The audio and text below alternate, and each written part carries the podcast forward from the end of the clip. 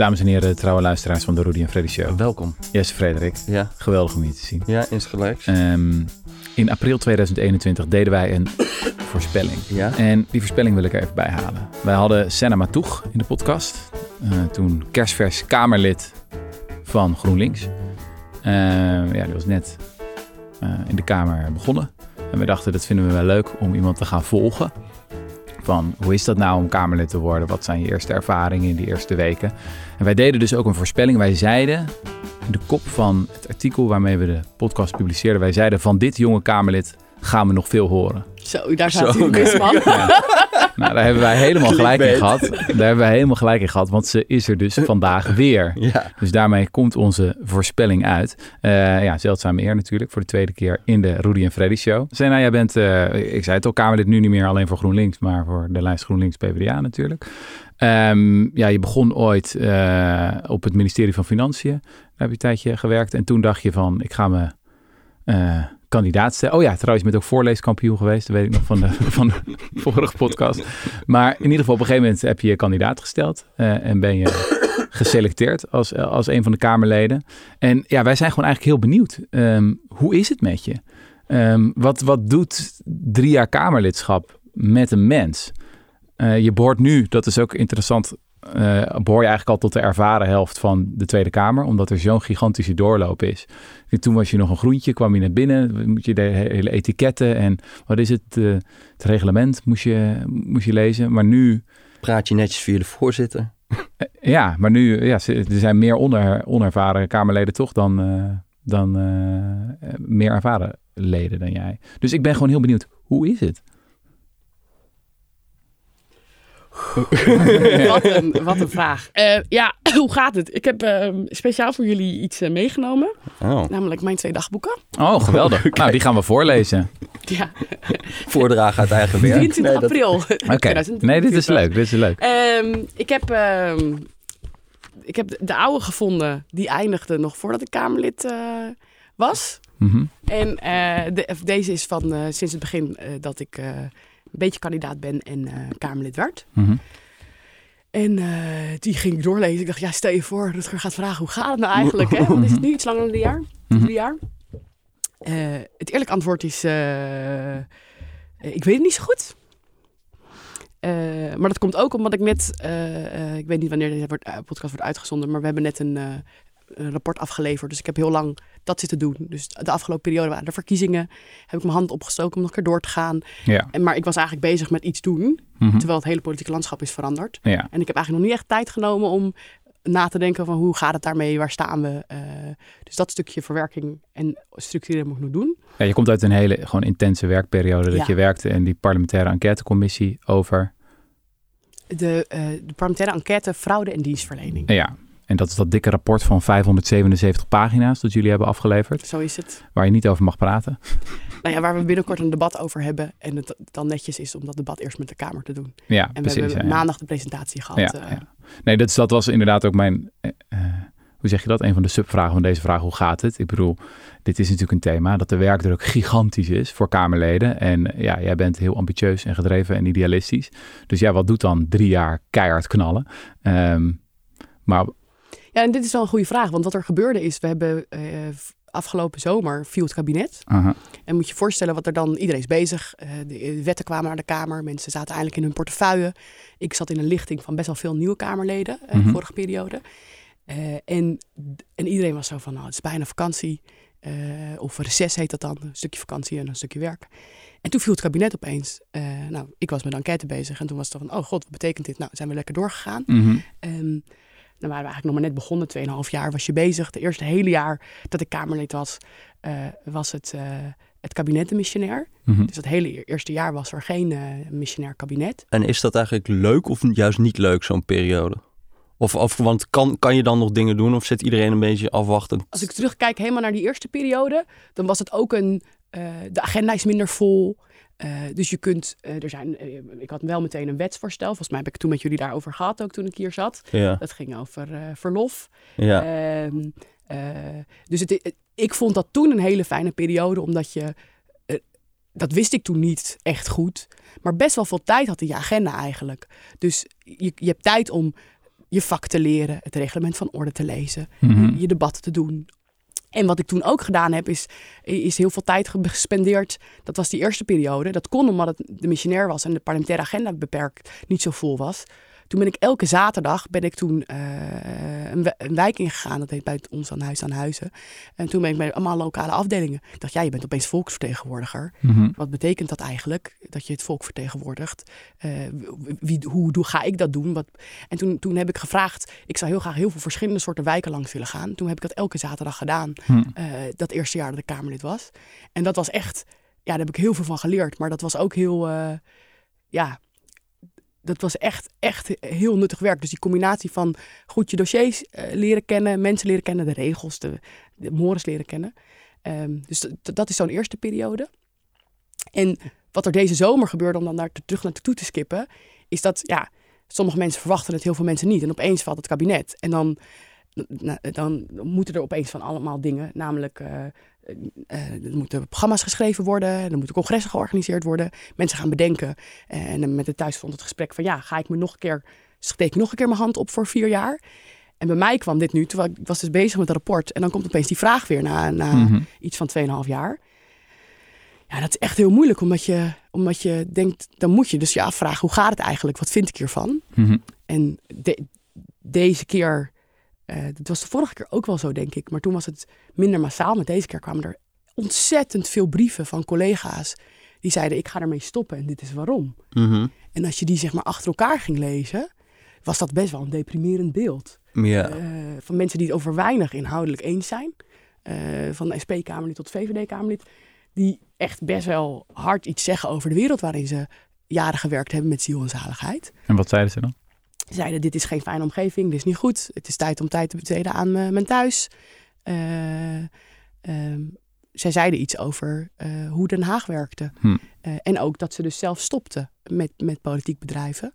En ik vond Renske Leijten, haar afscheid, vond ik een van de heftigste. Want die zei eigenlijk, ik denk dat ik meer kan doen buiten, de, buiten het parlement. Hm. En dat was iets daarvoor, dat was voordat het kabinet viel. Parafraseer er nu overigens. Mhm. Eh, Zou je iets willen lezen uit je dagboek? dat ga ik niet doen, denk ik. ik ga Of iets, of iets vertellen? Dat is, eh, Eh, nou, bijvoorbeeld over of ik doorging als Kamerlid. mhm. heb ik heel lang over getwijfeld. Mhm. Ehm, omdat ik dacht, ja, is dit nou een omgeving waar ik heel goed tot mijn recht kom Nou eigenlijk? ja. En wat gaf de doorslag dat je dacht, yes, ik ga wel door? Toen had ik, ging ik teruglezen naar wat ik oorspronkelijk had gezegd toen ik was begonnen.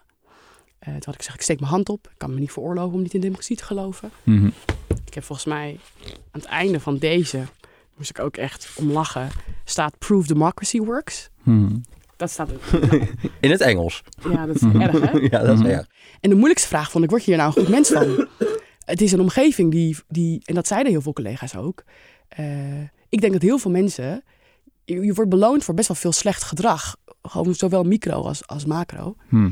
En ik denk dat het heel menselijk is dat de omgeving waarin je zit, dat je dat soort gedrag ook gaat vertonen. Hoe Kan je daar of, voorbeelden eh, van geven? Van wat is dan slecht gedrag waarmee je scoort? Ik heb, ik heb wel eens gedacht, dit vak maakt je... Het is iets heel schizofreens wat je de hele tijd moet doen. Want aan de ene kant ehm, heb je de gedachte, je bent inwisselbaar. Elke keer zitten er andere 150, andere 150 mensen Mhm. namens het volk aan het vertegenwoordigen zijn. Dat moet ook elke keer hele verschillende en andere mensen zijn. Ieder kan dat doen, dat is de hele bedoeling. Hm. Dat is de ene kant. En aan de andere kant is het, je moet het gevoel hebben, het maakt uit wat ik doe. Hm. Ik kan het verschil maken, daarom doe ik dit. Als je doorgaat in dat inwisselbaar zijn, waarom zit je daar dan eigenlijk? Als je doorgaat in, het maakt enorm uit, ja, dan, als je dat doortrekt, ben je een narcist. En je bent constant die twee dingen in balans Maar aan het ik snap eh, zo, hoe inwisselbaar. Want ik heb juist het gevoel dat individuele Kamerleden dat het er best wel toe doet wie iemand is. Omdat je eigenlijk wel heel erg veel ruimte hebt om dat in te vullen zoals jij wil. Als je, je ziet wel echt op dossiers dat sommige mensen er veel meer van maken dan anderen of zo. Dus ik vind het juist helemaal niet zo inwisselbaar. Maar misschien een leuk voorbeeld, wat ik, eh, dat is een dossier wat ik dan heel veel volgde over schuldenproblematiek. Hè? En wij waren toen eh, ook na die serie Schuldig dat wij heel erg pleiten voor kunnen we dat niet wat korter maken. Hè? Dus als je nu in de schuldsanering zat, dan moest je echt drie jaar op een houtje bijten. En vaak kreeg je dan ook, ja, kon je ook bijna niks aflossen. Dus die schuldeisers hadden daar ook niet zoveel aan. En dan, eh, ja, dan pas kwam je van je schulden af. En het was mij eigenlijk zelfs volstrekt ontgaan. Maar toen kwam ik erachter dat jij ook een amendement had met nog een paar Kamerleden om gewoon die hele schuldsanering te verkorten van drie jaar naar anderhalf jaar. Alleen, eh, ja, dat zijn toch dingen die je dan wel voor elkaar krijgt. Want dat is gewoon aangenomen. Dat is gewoon wet geworden, toch? Dat is zo en dat is nu ook ingevoerd in juli Ja, 2023. Ik ja. vind dat persoonlijk best wel indrukwekkend. Dat is meer dan wij hebben bereikt met, eh, wat is het, eh, acht jaar Rudy en Freddy show. ja, Ik bedoel, ik ken mensen die in de schuldsanering hebben gezeten, drie jaar lang. En dat is diepe, diepe ellende. Nee, ik- Als dat toen anderhalf jaar was geweest. Nee, maar en, en, dat is, en, en dat is zeg maar waarom het wel uitmaakt dat je er zit en wat je, wat je aan het doen bent. Eh, en overigens heb ik dit met Barbara Katman, mijn collega, ja. eh, toen waren we woordvoerders. Ehm, en het is ook heel bijzonder hoe dat dan gaat. Want dit, voorgangers van mij zeiden dit al jaren. Van hoe lang geleden was het dat jullie dat deden met... eh, Ja, daar zit ik ook even te denken. 2016 of zo zat, was ik daar toen.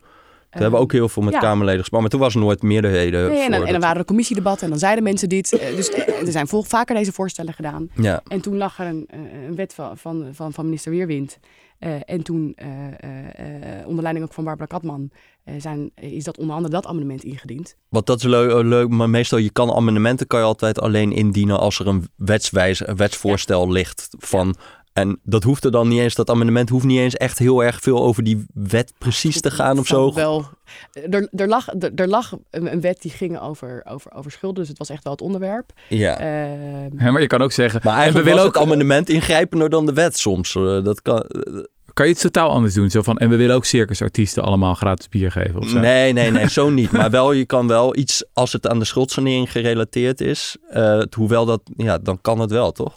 Dus hoe het dan werkt is dat je als Kamerlid heb je allemaal debatten. En dat zijn gewoon onze normale werkdebatten. Dat heten dan commissiedebatten. Er zijn allemaal brieven, het kabinet, de plannen. En dan praat je en wissel je met elkaar van gedachten. Mhm. En soms ligt er een voorstel. Dat is meestal door het kabinet gemaakt. Dan wel eh, door een Kamerlid. En dat is een initiatiefwet. Eh, maar de meeste wetten zijn, komen van het kabinet. Hier lag zo'n wet. Eh, en toen heb- hebben Barbara Katman en ik dat met meerdere collega's gedaan.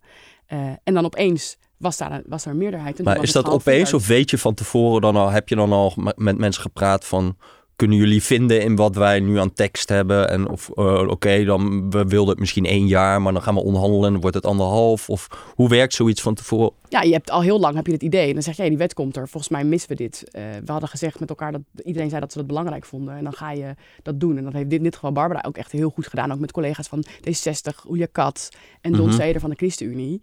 En dat was natuurlijk een beetje moeilijk, want die zat dan in de coalitie. Eh, eh, maar gezegd van, hé, maar dit, jullie hebben daar zo'n... En er was een motie van Rob Jetten aangenomen. Dus de Kamer had al gezegd dat ze dit vonden. Maar als we dat dan vinden, en er ligt nu een wet, dan kunnen we dat eigenlijk toch gewoon doen. Ehm, en toen is dat, eh, is dat amendement ingediend. En, maar het is dan wel een beetje indienen en een hoop van zegen. Of weet je al ongeveer hoe dat gaat, gaat vallen? in dit geval is er ook wel echt, bijvoorbeeld met D66, veel contact geweest van, hey, die hele goede motie van Rob Jetten ligt er.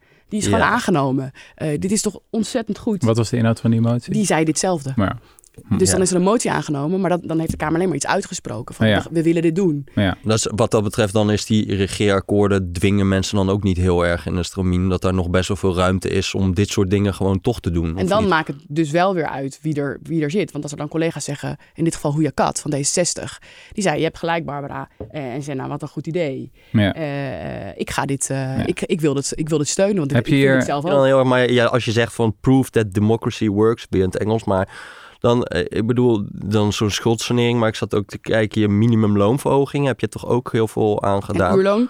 Ja, minimumuurloon. Nou, vertel. Dit was heel leuk. Dit is eh, met eh, Gijs van Dijk toen nog, collega. Die, die, die, die, die was hiermee begonnen. En in Nederland hebben we het minimumloon. Het is Mhm. een van de belangrijkste instrumenten die we hebben. Dat we gaan zeggen, als je werkt, dan verdien je minimaal dit. Eh, eh, want je moet ervan kunnen leven. Mhm. En dat is ontzettend belangrijk geweest. Overal ter wereld heb je het. En in Nederland hadden we alleen een maandloon. We hadden dus niet een uurloon. En het, en het aantal uur per maand werd bepaald in je, in je CO. Dus dat verschilde. En dat betekende dus dat het minimumloon...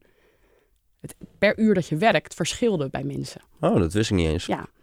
Eh, Oh, dit is een heerlijk, heerlijk feitje. ja. Fascinerend. Dus we hadden een, een maandloon en dat verschilde dus per CO. En, dan, en, en het fijne aan waarom heb je een minimumloon... is dat je zegt voor elk uur dat je werkt, krijg je minimaal dit. Ha. Ja.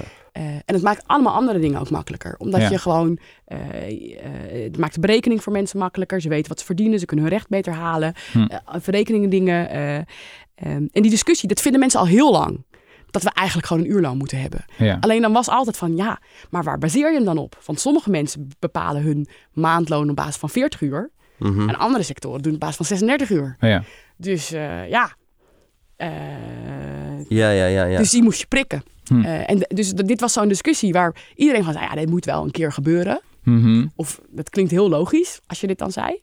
Maar we hadden nog steeds geen minimumuurloon als een van de weinige En wat was dus jullie voorstel dan? Om een minimumuurloon in te dienen. Ja, maar op basis van hoeveel? Ehm, we hebben uiteindelijk geprikt op eh, niet 40, maar lager. Mhm. En wat betekent dus voor heel veel sectoren waar mensen eh 40 uur werkten, dat hun minimumloon dus omhoog ging. Ja, omdat hun ja. uurloon omhoog ging. Ja, dus het was een compromis in, in die zin. Ja, en een verbetering voor, de meest, voor, voor best wel veel sectoren. Want Ja, eigenlijk ja. Een, een uurloonverhoging. En, ehm, Maar het is ook zo'n eerlijk voorbeeld van hoe een best wel wonky aanpassing in de wet. Weet je, je moet het net even weten dat het zo wordt berekend. Uiteindelijk een heel concreet verschil kan maken in de levens van Zeker. mensen. en dat is nu ook ingegaan per, per januari. Maar ja, Dus nu is En dit het- was nu- een initiatiefwet. dit was een initiatief. Oké, ja, ja, ja. En hoe dat dan werkt is, dit is dus niet een, een initiatief wat vanuit het kabinet komt. ja. Eh, hij stond wel in het regeerakkoord. Dus dat was, eh, toen hadden ze ook onze namen genoemd. Eh, dus eh, dat was, eh, Oh, het is gewoon overgenomen. ja, dus ze zeiden, oh, die initiatiefwet loopt. Dus we gaan de initiatiefwet Hm. doen van, eh, eh, die loopt. En, Ja. Eh, dus we hebben hem in de Tweede Kamer behandeld en daarna in de Eerste Kamer. En toen is hij aangenomen.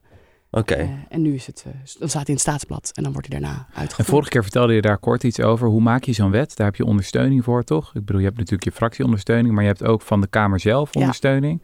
Want ik ben nu, ik heb dus maandag die presentatie van het rapport. En toen dacht ik, ja, wat ga ik nu doen? Toen dacht ik, oh, dan pak ik de laatste wet waar ik mee bezig was eh, weer op. En Ja. dat is een initiatiefwet over de BOR, Maar ja. De bedrijfsopvolgingsregeling. Oh, dat is een favorietje van de luisteraars hier. Bingo. Eh, en bij de BOR specifiek zag ik in het regeerakkoord toen die uitkwam. Ja, wacht even hoor. Jesse, kan je heel veel kort uitleggen wat de BOR is? Moet ik dat? Ja?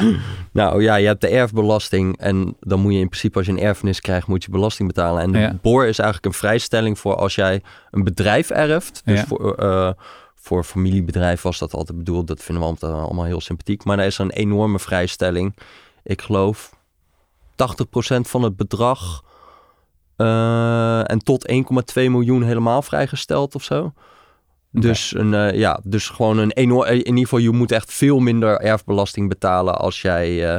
eh, als je een bedrijf erft. Ja. En dat, is, dat gaat vooral naar mensen die eigenlijk al heel, heel, heel erg rijk zijn. Ja. Dus het zijn echt enorme bedrijven. Zoals ja, Heineken zal wel in Liechtenstein zitten. Maar in ieder geval, daar moet je aan denken. Echt Ja. enorme Het, familiebedrijven. het wordt verdedigd met retoriek over arme familiebedrijven. ja, de wel. bakker op de hoek. Ja, die precies. Moet, eh, die heel graag het wil overdragen aan de en volgende die wordt dan generatie. omvergetrokken door, Ja. de, door de fiscus. En dat moet je allemaal niet willen. en, Terwijl in dat is- realiteit is... dat gewoon vooral een voordeel voor de Ja. allerrijkste. Ja, en, en, en, en, en dit soort beleidsdossiers zijn eh, fascinerend. Want nou, dan ga je denken van waar komt het instrument eigenlijk vandaan? Waarom Mhm. hebben we dit eigenlijk? Mhm. En dan is ooit een vrijstelling gekomen. Ja. Die, nou, dan kijk je naar die onderbouwing. Het is even heel evident eh, dat je sommige dingen een goed idee vindt, andere dingen een slecht idee. Want Ja. Daar is politiek voor. Maar dat, die is er op een gegeven moment op ingekomen in de jaren negentig. En die is dan consequent ver, verruimd zonder evaluatie of zonder eh, dat je denkt, hé, maar wacht, wat, wat gebeurt hier nou eigenlijk?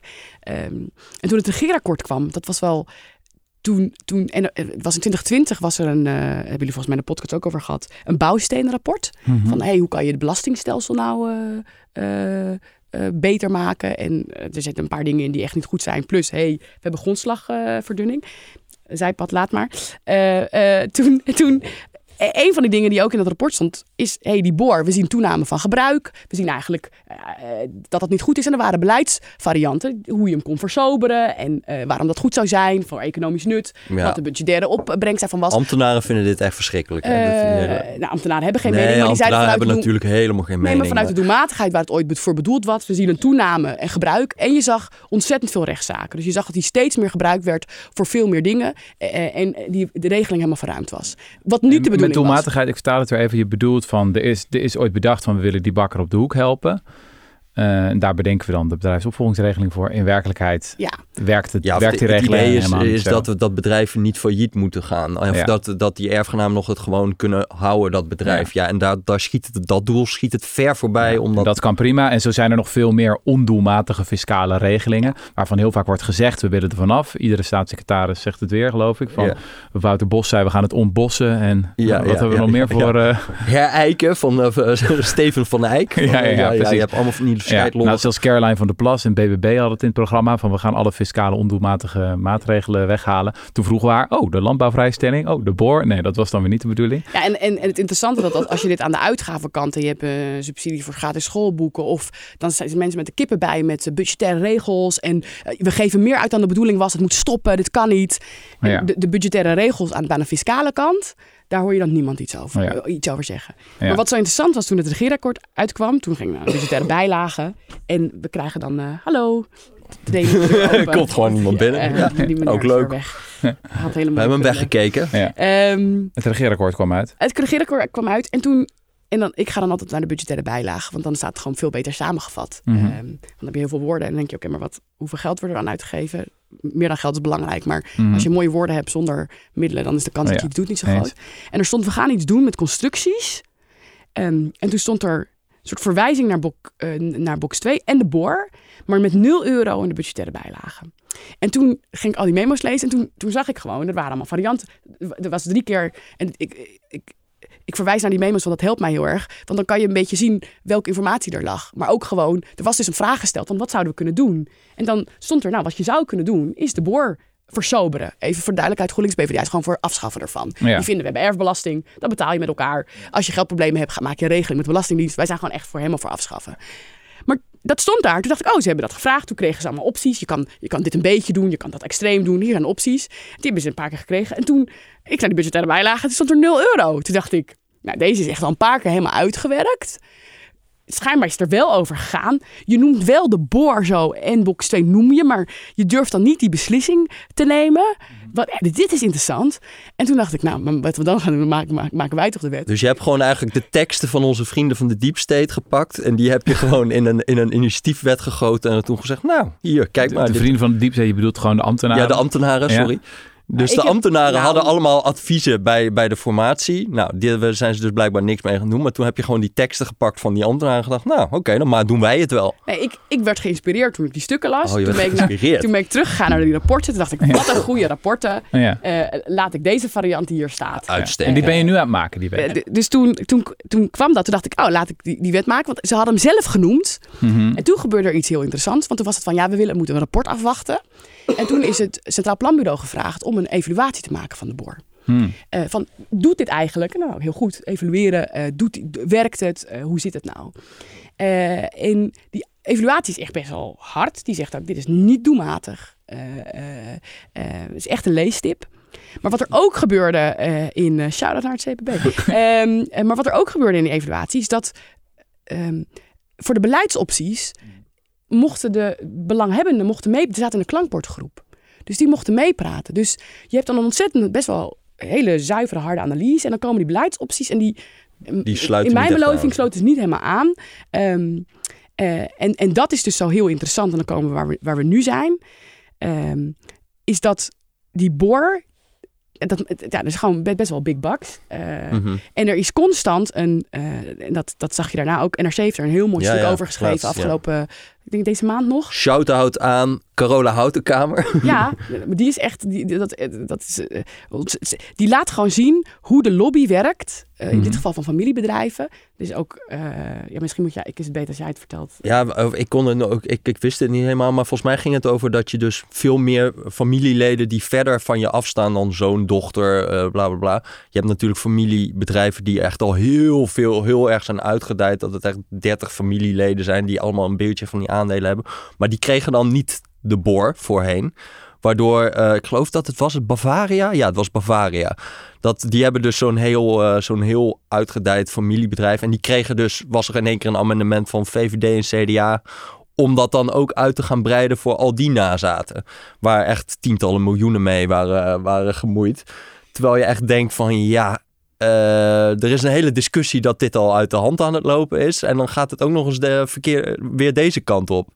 Maar ja, het is ook allemaal zo obscuur dat je ook wel echt denkt bij dit soort wetgeving van ja, kijkt echt bijna niemand naar. Nou ja, Carola Houtenkamer dus. Dus uh, en, en om hem af te ronden, want dan heb ik misschien uh, te lang over de borg gepraat. En misschien gaan mensen naar de wetsbehandeling kijken die binnenkort komt. Dan gaan we verder. Mhm. Uh, ons voorstel was, ik dacht, oké, laat ik hem dan niet afschaffen. Want waarom is het er dan? Maar laten we hem versoberen. Want het, het idee is, je hebt erfbelasting in Nederland. Nou, dat vinden we schijnbaar nog steeds iets wat we moeten doen. Het meeste van de effectieve belasting die je kunt hebben.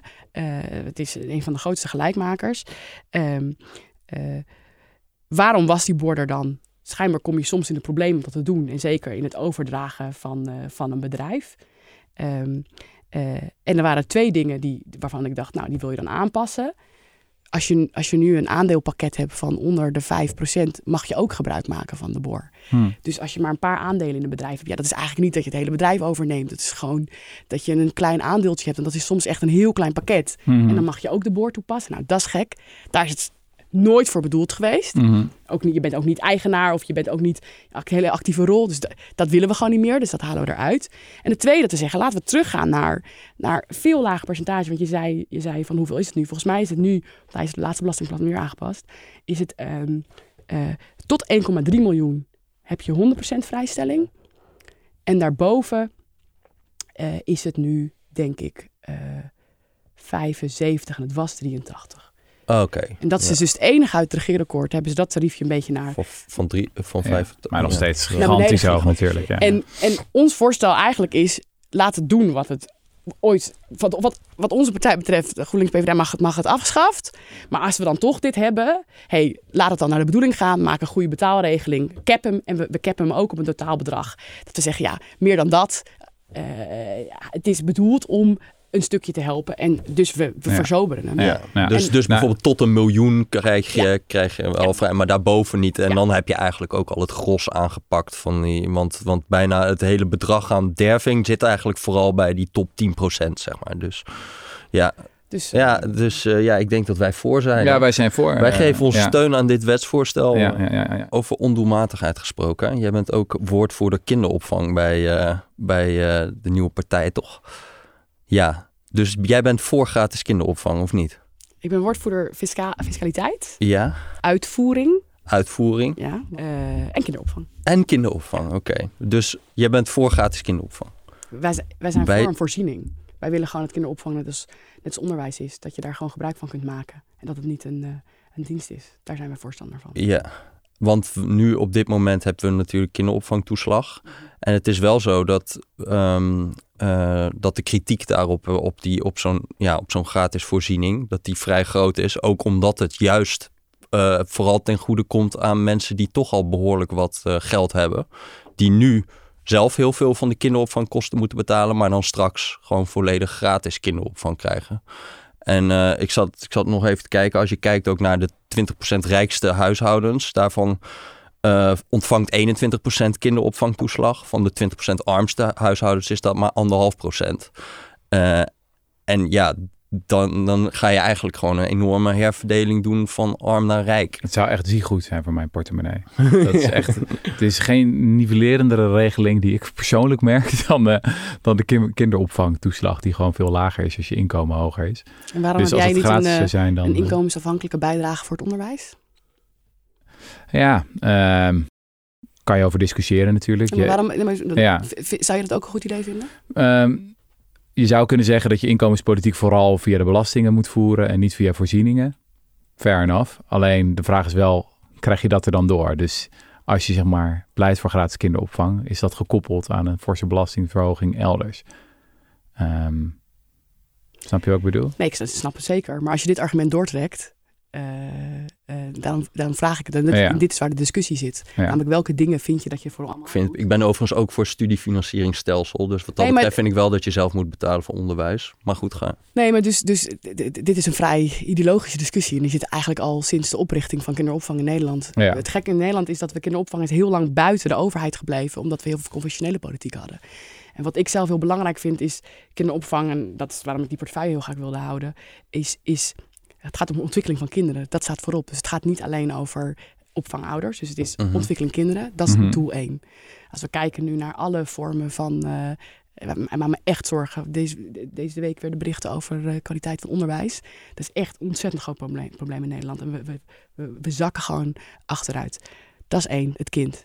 Doe twee, ook voor het kind, is sociale cohesie. Samen spelen, andere kinderen ontmoeten. Dat is ontzettend groot maatschappelijk belang. Mhm. En dan heb je de arbeidsparticipatie van de ouder. En als je gaat nadenken over het stelsel wat je inricht, en volgens mij een van de redenen waarom, ik bedoel, ik, dat is niet mijn regeerakkoord, dus dit, eh, eh, dit is het plan van het kabinet, en ik zit allemaal haken en ogen aan. Mhm. Nou, dan is het fijn dat ik ook woordvoerder uitvoering ben. Als je met elkaar zegt, we willen niet dat mensen zoveel... eh, werk is zo gek, omdat je, je bent ZZP'er, dan heb je, werk je zoveel, zoveel. Te veel mensen hebben flexbanen, dus dat is heel ingewikkeld in te schatten. Dus je, je gaat heen en weer. Eh, elk stelsel, je, je hebt net verteld hoe duur het is, Mhm. gaat enorme fluctuaties hebben. Dus als je een stelsel gaat hebben, en dat zie je ook in al die rapporten. 2020 lag er een syn- een synthesestudie over varianten. Eh, je zag het bij eh de SER had een paar varianten. De meeste van die varianten waren gewoon niet uit te voeren voor de, voor de uitvoering. Mhm. En een van de dingen die men, dat, wat volgens mij de Belastingdienst zei was... als we maar één parameter hebben die we hebben... dan kan je makkelijker direct financiering doen. En dan kan je makkelijker het heel stabiel houden. Mhm. En dan komt de vraag in die afweging, heel eerlijk... Dus het is als een soort versimpeling. We maken het gratis Ja. voor iedereen. Wat ik zo interessant vond aan dit debat, ehm, is alle partijen zeiden we willen van die kinderopvangtoeslag af. Er was een reden waarom dat men, wilde. Dat, dat vonden we zo erg. Mhm. Dit was de variant die, die uit te voeren was met allemaal imperfecties. Mhm. En opeens kwam er een hele gerichte, super effectief, complimenten. Ja, maar dit kan niet, want krapte. En dat krapte argument is een heel relevant argument. Het ideologische debat is ook heel relevant. Maar het gaat ook over een sector die best wel winstgevend is en veel geld verdient. Met een prijszetting eh, eh, die echt niet normaal is. Er zat nu, toen men naar die 96 wilde, hadden ze niet eens een cap erop zitten. En het is wel heel interessant om te zien dat sommige uitvoeringsargumenten heel veel gebruikt worden. Namelijk krapte, dus het kan niet, dus het moet niet. Terwijl het andere uitvoeringsargument, we zijn op deze versie van variant uitgekomen om iets mogelijk te maken wat we heel graag willen, omdat we dat wilden. Dat uitvoeringsargument hoorde ik heel weinig. En totaal respect voor iedereen die een andere weging maakt. Maar ik vond het wel heel heftig om te zien. Omdat mensen zeiden, we willen hier zo graag vanaf, want dit is zo erg. Dan heb ik het over de kinderopvangtoeslag. En de enige uitvoerbare variant werd meteen met echt een gerichtheid van uitvoeringsargumenten gekild. Maar mag ik een klein pleidooi houden voor toch dat, want, want jij maakt een soort analogie met het onderwijs. Kijk, het is natuurlijk wel zo dat je als ouder ook mogelijkheden hebt in de informele sfeer om die opvang te regelen. Dus of bij kennissen of bij je eigen familie. Heel veel opa's en oma's hebben natuurlijk eh, die hebben, eh, opvang gedaan. En eh, of je doet het zelf. Hè. Ehm, het is eigenlijk wel door dit helemaal gratis te maken, dat je dat ook juist heel erg ontmoedigt. Dat hebben we in het verleden ook vaak gezien. Hè, dat je eigenlijk zag dat mensen eerder al opvang hadden bij hun, eh, hun eigen ouders, die bijvoorbeeld de kinderen even opvangen. En dat ze dan gaan zeggen van, oh, maar als het gratis is om kinderopvang te doen of veel goedkoper, dan doen we dat wel. Maar is het niet juist als er krapte is, misschien ook wel goed als je mensen een beetje bevordert om een beroep te doen op een informele netwerk om die opvang te regelen? Ja, maar, en, en dit is, dit is precies. Dus of is dat heel christendemocratisch gedacht dat we niet dat eh, maar- allemaal maar- gaan verstatelijken? Ja, maar, maar, maar dit, en dit is waarom ik begon met, dit is eigenlijk een, het maakt heel erg uit welk doel je centraal stelt. Want je bent nu heel erg aan het beredeneren van het arbeidsparticipatiedoel. Nee, vanuit juist vanuit die krapte. Nee, maar vanuit de ontwikkeling van het kind. Als je zegt, dat is het stukje wat ik heel belangrijk vind. Dan is taal horen, met andere kinderen spelen. ja. Dat gebeurt dan niet in informele Maar sfeer. ook, ook dat. hè, Nou, dat- met dat- grootouders zeg maar- toch ook, dat is toch ook hartstikke goed. Ja, maar dat, dat, dat, ik heb van, van die onderzoeken over de ontwikkeling van het kind. Is het vooral heel belangrijk voor mensen uit, eh, of kinderen uit lagere sociaal-economische klassen. Die hebben er de meeste baat bij. Volgens mij komt dat ook in dat CER-rapport en zo. Maar daar kan je ook natuurlijk zeggen: ja, maak het juist voor hen heel erg goedkoop. Maar wat er nou wordt gedaan, wordt gewoon met één grote. eh, eh, eh, wordt, wordt het juist ook heel goedkoop gemaakt voor hele rijke gezinnen. Die er eigenlijk helemaal niet, waar de kinderen er niet echt baat bij hebben. Dus dat Ja, is maar, ook en, niet en, zo. en, maar, maar dan gaan we naar de huidige situatie. We hebben voorschoolse educatie. We hebben, we hebben zeg maar die 96% Heel veel van de kinderen waarvan we willen dat er opvang is, maken daar niet gebruik van. ja, maar die- dat heeft andere redenen. Ja, maar, maar, dat, Ja. maar dat, iedereen weet wel hoe slecht je Nederlands ook is. Wat je ook weet, als mijn kind vier wordt, kan hij naar school. Mhm. En dat is wat een voorziening doet. En mijn punt is, ik bedoel, wij, ja, jij gaat het niet met mij eens worden. Dat hoeft ook helemaal niet. Nee. Eh, eh, gelukkig maar. Maar andersom misschien wel. Ehm, ehm, maar de, als we het vanuit zeg maar, gedrag bekijken, eh, de aanname is, joh, de enige hoorde is die, dat, die financieringsprikkel. Maar dat, dat, dat zien we dus niet. We, we zien dus ook in, in bijvoorbeeld die, die, die kleine experimenten rond elasticiteitsstudies... van wanneer gaan mensen besluiten om te werken of niet. Mhm. Er zijn heel veel mensen die, die het, is voor hen financieel niet aantrekkelijk misschien om te werken. Of het is heel spannend. Of je, er is onzekerheid over raak ik, een toeslag kwijt. Of betekent dat dan voor ons gezamenlijk inkomen? Eh, en, en dat vond ik heel opvallend aan deze discussie. Super terecht punt over uitvoering van het krapte. Maar dat andere uitvoeringsargument hoorde ik heel weinig. En dan Ja. ga ik toch weer kijken. Dan Ja, dus naar uiteindelijk zeggen ze dan... Welke Ja. mensen zijn, en het is fascinerend in deze sector. Je hebt twee eh, belangenorganisaties in, deze, in de sector van de kinderopvang. Mhm. Die vertegenwoordigen volgens mij iets minder dan de helft van alle kinderopvangorganisaties. Eh, die lobbyen elkaar de tent uit. Eén daarvan is maatschappelijk, de ander is, eh, is privaat. Of, en, en, en dat gaat, en dat ook terecht, daar gaat, er zit een business case achter. Dus als je hier wijzigingen in doet, maakt het enorm uit. En ik vind ook, politiek moet die met die uitvoeringsargumenten goed wegen. Maar er zit een soort vermenging van argumenten. En misschien moet, moet de verantwoordelijke bewindspersoon het ook wat duidelijker uitleggen waarom het voor het een is gekozen en niet het ander. Eh, en ja, het kost heel veel geld. Eh, maar ja, wat ik zei, onderwijs kost ook heel veel geld. Eh, het zou ook veel doelmatiger zijn om daar eh, eh, mensen eh, eh, met de hoogste inkomens een grotere bijdrage te Ja, leveren. En ik vind die- dat we, die- die- wij die- vinden dat we die afweging Ja. in de belasting moeten maken. oké. Ja, Akkoord. Ehm, tot slot, je mag... Je oneens? je- je- nee, Nou, ik ben hartstikke oneens. Maar maakt niet uit. Ja. Nee, ja, ik voel wel mee met je, ja, je soort van mag de er ideolo- Mag ik ideologische nog visie. eh, tot slot één ding over zeggen? Want dat is wel, vind ik, de les van de, van de hele afgelopen periode. Is even, eh, je gaat niet van alles een voorziening maken. Maar dat is in ieder geval een, een stap die ik heel erg heb gezet. Ook, eh, en ook in onze partij is, we hadden de aanname dat je alles supergericht kon doen. Heel erg kon tweaken. En daar komen we echt van terug. Namelijk, want je maakt fouten in die gerichtheid. En dat betekent dat je dan elke keer wel dit soort afwegingen moet maken. En de vraag is, vind je het dan in dit geval waard? Ons antwoord is helemaal ja. Mhm. Eh, Maar het idee dat je dat helemaal zo perfect gericht kan doen, daar hebben we, eh, heeft, eh, eh, heeft zeg maar eh Den Haag zich enorm in vergist. Ja, ja, ja. Want eh, ja, je mag niks zeggen over die parlementaire enquêtecommissie natuurlijk, wat daar, eh, of over de conclusies. Maar kun je misschien nog wel iets zeggen over hoe het was om daarin te zitten en hoe, de- hoe dat ver- zeg maar verschilt in zo'n parlementaire enquêtecommissie van, nou ja, gewone politiek? Ehm, Want je bent echt samen met mensen eigenlijk. Ja. En mensen nemen een beetje een andere rol aan. Vind ik altijd grappig om te zien als je ze dan in zo'n enquêtecommissie. Het is, het is niet zeg maar standaard. eh, nou, wat ik erover kan zeggen is dat eh, jullie zijn eh, eigenlijk het begin van mijn reintegratieprogramma in, in de politiek. Dus ik weet niet hoe dit gegaan is. Want maandag was die presentatie, gisteren was dinsdag. ja. Vandaag is woensdag en nu zijn we dit aan het opnemen. Eh, en wat, je, wat zo interessant is, ik heb mijn portefeuille heb ik echt overgedragen. Dus andere collega's hebben die overgenomen. Dus het laatste jaar eh, ben ik vervangen door collega's. Mhm. Ehm, Nou, kan jij niet zoveel inhoudelijk zeggen over dit rapport, maar ik heb hier in de studio eh, iemand die er wel Ja, iets we gaan- inhoudelijks ik, over, ga, ik ga hier nu over zitten. over je-. Nou ja, ik moet wel dan moet zeggen, jij heel presidentieel ik kijken. las de samenvattingen van het rapport. Ik, ik zal bekennen dat ik niet alle 577 pagina's heb gelezen, maar het deed me wel erg sterk denken aan een zeker boek met de titel Zo hadden we het niet bedoeld. Ja, Over het hele ecosysteem en het papegaaiencircuit dat elkaar gek maakt en kamerleden en journalisten en noem het allemaal maar op die elkaar aan het, aan het opjutten zijn om strenger, strenger, strenger, strenger te doen.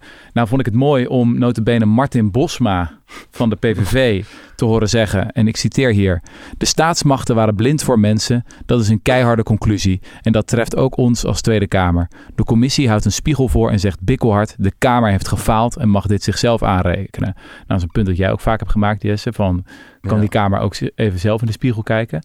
Ehm, volgens mij is de PVV trouwens nog steeds keihard, toch? Als het gaat over fraude aanpak. ja, ik denk dat iedereen iets minder hard is dan toen. Maar het- dat is dus ook wel mooi als je het, als je het leest. Van, er is ook een hele lange beschrijving van alles wat in de Tweede Kamer is langsgekomen aan fraudebeleid. En ehm, ja, dat wordt echt eh, heel gedetailleerd beschreven. Ook allemaal ja, moties waarvan je dan nu denkt van ja, dat wordt echt niet meer. Dus ook, nou ja, PVV, VVD, motie van Asmani en Leon de Jong in 2011. In geval van bijstandsfraude eh, fraude, het fraudebedrag plus 100 boete tot aan de laatste cent terugvorderen, inclusief wettelijke rente. Alleen D66 stemde daar tegen in de tijd. En dat ja. zijn wel van die Ja. dingen. Dat is eigenlijk die hele harde fraudewet die het uit, uiteindelijk werd. Ja. Ja, en in de tijd was het ook gewoon als je een keer een, als je bij wijze van spreken fout maakte in de bijstand, hadden mensen gewoon als partijstandpunt, ook voor de, volgens mij Henk Kamp en de VVD, van ja, eh, eigenlijk moet je dan geen, eh, geen bijstand meer krijgen en zo. Ja, ja. Maar En- dat, is, dat is dus allemaal wel een beetje, ja, dat is makkelijk vergeten. En dat werd wel goed, volgens mij, eh, een keer allemaal helder Ja, opgeschreven. nee, gewoon een mea culpa van de PVV-Kamervoorzitter. Eh, heb je ook het mea culpa uit de journalistiek al gehoord, Jesse? Ik eh, zag, ik, we zagen wel Pieter Klok, geloof ik, bij Mediaforum zitten. Die had... die, De hoofdredacteur van de ja, Volkskrant. en die zei zoiets van, politici mogen de media nooit de schuld geven, zei hij. En hij, vond, eh, hij zei dat eigenlijk volgens mij dat de kernvraag was... hoe komt het dat de Tweede Kamer zoveel naar de media luistert? Oké. Nou, Nou, daar is nog een lange weg te gaan, Daar is nog, daar is nog een lange weg te gaan, Ja. ja. Maar goed, Eh, wil je er wat over zeggen trouwens? mag hè? Van ons mag. het. Ehm, we hebben er hard aan gewerkt.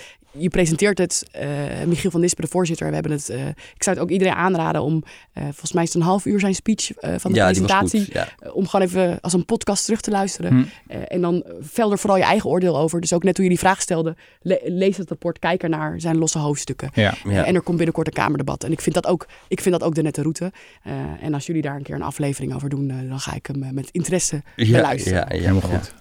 Was het presidentieel genoeg? Ja, dat, was, heel, dat was heel geweldig. Dat was geweldig. Verwijzen Senna, naar het rapport al. eh, Dus Heel veel dank voor je tijd, voor je komst. Eh, dank voor je onvermoeibare inzet voor dit land. Ja. Toch Ik- een ik dacht klein nu- beetje ik behemd dacht te nu maken. wees, er zelf, wees er zelf Ja. ook een beetje vrolijk onder. Ja, en, en wij van Rudy en Freddy zeggen, ga zo door. Ja, ga zo. Dankjewel. Dan ben je. Doei. Dankjewel.